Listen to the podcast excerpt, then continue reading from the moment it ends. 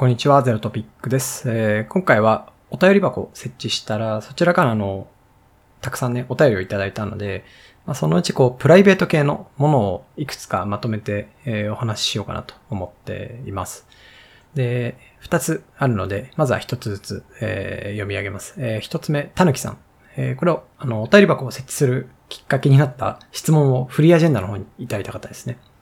で、内容が、えー、早速質問に回答してくださりありがとうございます。質問箱がなくなったのは残念ですが、過去の回答の記憶を頼りに今日も仕事を頑張ろうと思います。さて、質問募集とのことでしたので、せっかくなのでさせてください。最近健康診断を受けたのですが、お医者さんからとにかく痩せると言われております。そこでもしヤモティさんが突如今から 20kg ぐらい増量してしまったらどんな生活をしますか？もしかしたら今と変わらないのかもしれませんが、できる限りヤモティさんが回答した内容で明日以降を過ごそうと思います。知恵を借りたいです。えー、かっこ、えー、僕はヤモティさんのブログと同じがいい、シュウ・上杉さんのブログがとってもとっても大好きです。そういえば最近インタビュー記事も見かけたりはしたのですが、あまり SNS に出たがらない人である印象です。そんなわけでお二人の対談が聞けたらめちゃめちゃ最高です。ぜひご検討ください。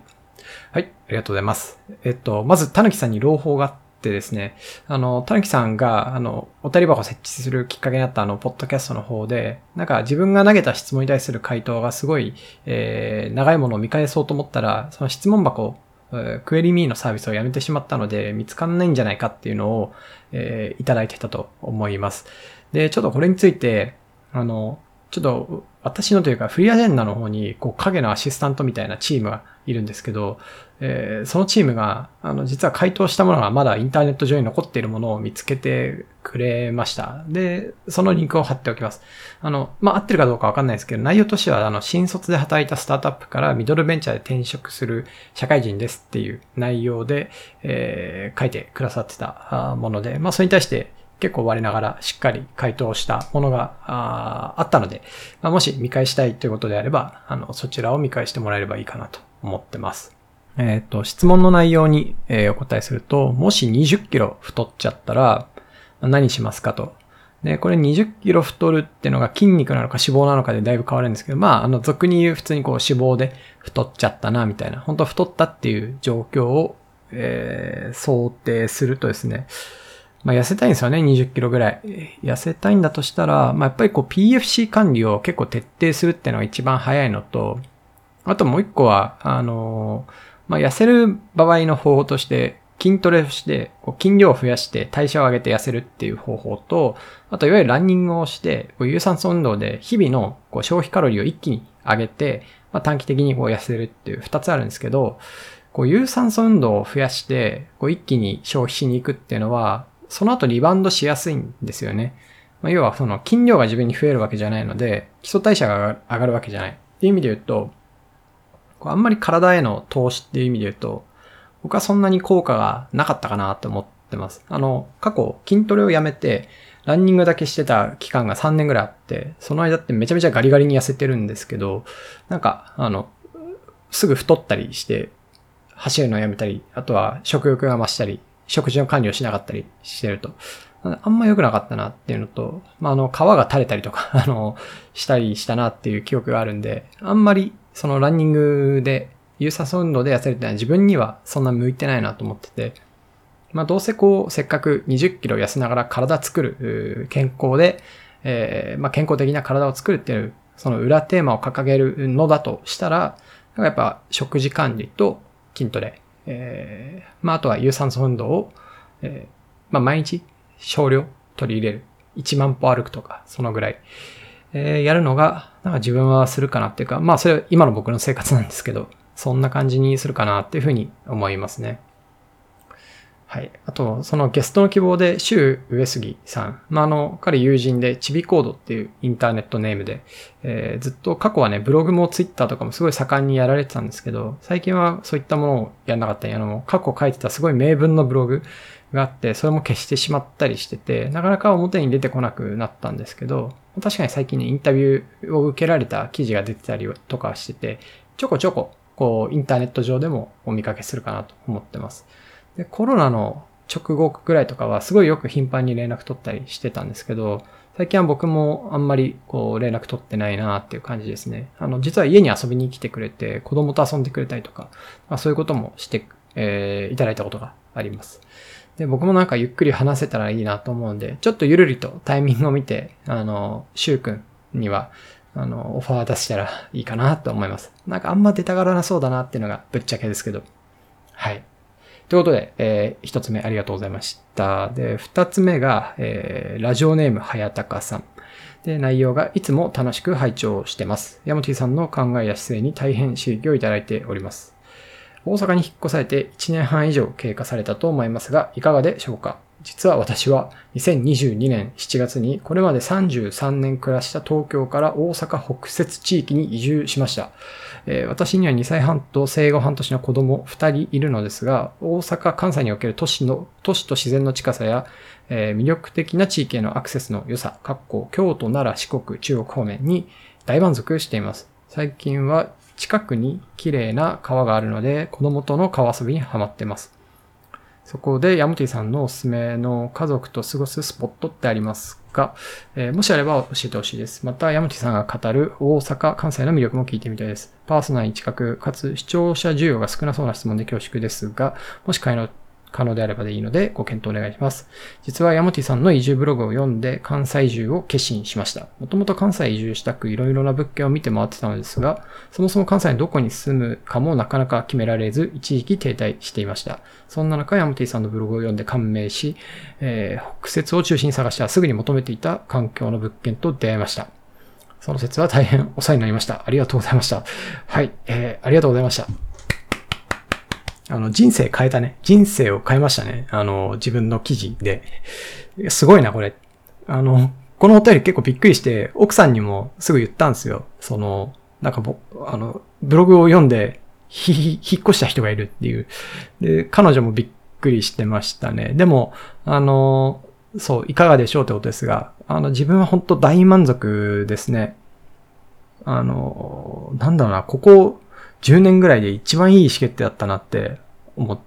てる。いや、一番いいすぎかも。一番は起業したことかな。二番目にいい意思決定だったなって思えるぐらい、めちゃくちゃいい意思決定だったなっていうふうに思ってます。で、僕がそう感じる理由も、なんかやっぱ子供の環境の良さ、子育ての環境の良さとか、子供を遊ばせる環境の良さみたいなところで、で特にこう都市的なものもあるし、自然が近いし、えー、っていうところなので、本当まさに書いていただいているものがドンピシャにはまって、自分にもすごくフィットしてるし、あの、自分は最近3人目の子供が生まれたんですけど、まあ妻ともよく話すんですけど、大阪に引っ越しなかったら3人目を産もうっていう、こう、気持ちにそもそもならなかったかもねっていう会話をすることはよくあるぐらい、なんか自分たちの家族の構成すら変えてしまった、あの、意思決定というか、あの、本当最高の引っ越しだったなっていうふうには、えー、思ってますね。はい。で、なんかおすすめの場所ってもうめちゃくちゃあって、大阪引っ越してから特に車買ったりして、いろんなとこに遊び回りに行ってる。まあ遊び回ってるというよりは、こう週末ね、子供連れて遊ばせに行くことが多いので、で、その時の記録みたいなのを、こう自分はこう Google マップにリスト作って、で、評価とかもつけて、で、また行く時のために貯めたりしてるんですよ。で、気に入ったとこは本当何回も行ったり、えー、したりしてますね。それは近いとこも遠いところも含めて、で、えー、行きますね。なんか自分はですね、大阪だと、これ、豊野町かな？あの、豊野町で読み方あってんのかわかんないですけど、そっち側、美濃の奥、えー、側で山とか川遊びを夏場よく連れて行ったりとか、まあ、あと兵庫の方の、えー、っと、読み方、一倉公園っていうのかな？えー、の方に行って、ここ夏、こう、水がジャージャー出たり、まあ、あとすごい広い公園があったりしたり、えー、近くにさつき山動物園っていうのがあって、そういうとこ行ったりとか、なんか、うん、あの、子供その自然環境というか、そういう場所で遊ばせるところを気に入ってよく行ってますね。で、あと初めの方困ったのが、なんか、あの、結構そういう穴場的なスポットをどうやって探したらいいんだろうってのを困ったんですけど、それもこう、大解決策がありまして、インスタで結構検索したんですよね。インスタで検索していってたら、あの、インスタにそその、何、週末の北節ここで遊べリストみたいなのをひたすらストーリーで上げられている、こう、多分ママさんアカウントがあって、その人をフォローしたら、あの、もうすべてが解決しました。あの、行くとこに困った週末とかは、大体その人のリストというか、投稿を見て、あ、次ここ行くかみたいなのを考えたりしてますね。ちょっとアカウントがね、パッと出てこないんですが、あと、すごい夏がね、元気なんですよ、そのアカウント。夏は、この子供連れて、今日はここに行きましたみたいなのを、本当毎日毎週投稿されてらっしゃるんで、アカウントがですね、M 関西大阪子育てお出かけ無料スポットっていうアカウントで、なんか2万人ぐらいフォロワーがついてます。まあ、ちょっとそのリンクも概要欄のところ載せておくんですけど、なんか、えっ、と、本当関西、えー、例えば兵庫稲川、兵庫丹波、えー、奈良生駒、えー、兵庫芦屋、京都亀岡、大阪美濃、京都市みたいな形で、本当この周辺、北節から動きやすい領域エリアで、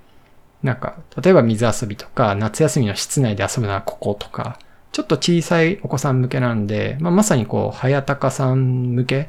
の情報が、マジでいい感じにまとまってるんで、あの、この方フォローしておくと、あの、すごいちょうどいい、いいと思います。おすすめします。ですね。と家族と過ごすスポットか、なんかうちの子供たちがですね、あの、くら寿司のビックラポンが一時期好きすぎて、やたらくら寿司に連れて行かれてたんですけど、なんかまあチェーンのお寿司ってあんまいい印象なかったんですけど、くら寿司めっちゃうまいなとか、大阪くら寿司すぐ行けるやんとか、なんかそういう、あの、あの、いいスポットありましたね。まあ、東京でも行けますね、それ。うん。そんな感じかな。でも、とにかくこの M さん、M さんを追っかけておくと、あの、非常に満足いくんじゃないかなと思います。あとカフェとかもね、えー、カフェとか、その、奥さんと二人でご飯するとかも、本当たまにですけど、あるんですけど、そういう時も、どっかな。この前の、その、美濃の、その、滝美濃公園の方の、なんか、すごい落ち着いた滝見ながらご飯食べるところ行ったんですけど、なかなかね、あんま、東京の時豊洲住んでて、豊洲でそういうことしようと思ってもできないけど、まあ、北節住んでると、車で10分15分動けば、なんか簡単にそういうとこ行けちゃうとか、なんかそういうのはすごい良かったなっていうふうに思いましたね。はい。あの、北節好きな方は、ね、なんか結構頷いていただけるんじゃないかな。まあ、あともう、ちょっと足伸ばして四国とかもすごいいいですよね。去年の夏は、えー、愛媛に、あ愛媛、高知、えー、あとは徳島、神山、この辺遊びに行ったり、で、この辺にも知り合いが結構いたり、あと愛媛、四国はね、うちは事業でも結構一緒に、えー、パートナーさんもいらっしゃったりするので、なんかこう縁深いなと思って、そういうところにアクセスいいのは、あのー、個人的に嬉しいなと思ってますね。はい。えー、そんな感じかな。ありがとうございました。はい。ということで、あの、お便り箱を開いたら早速お便りいただけたの非常に嬉しいですね。なんか話す内容がない時に取り上げていこうかなと思ってます。これ以外にもあの、事業に関係するものとか、経営に関係するものでご質問いただいてて、ちょっとまた別の機会にこれは取り扱おうかなと思ってます。あとは引き続き、えー、まあ、質問等なくても、あの、応援してますだけでも、あの、コメントいただいている方とかもいらっしゃって嬉しいので、あの、お便りがあれば、えー、いつでも Google フォームの方からください。はい。それでは。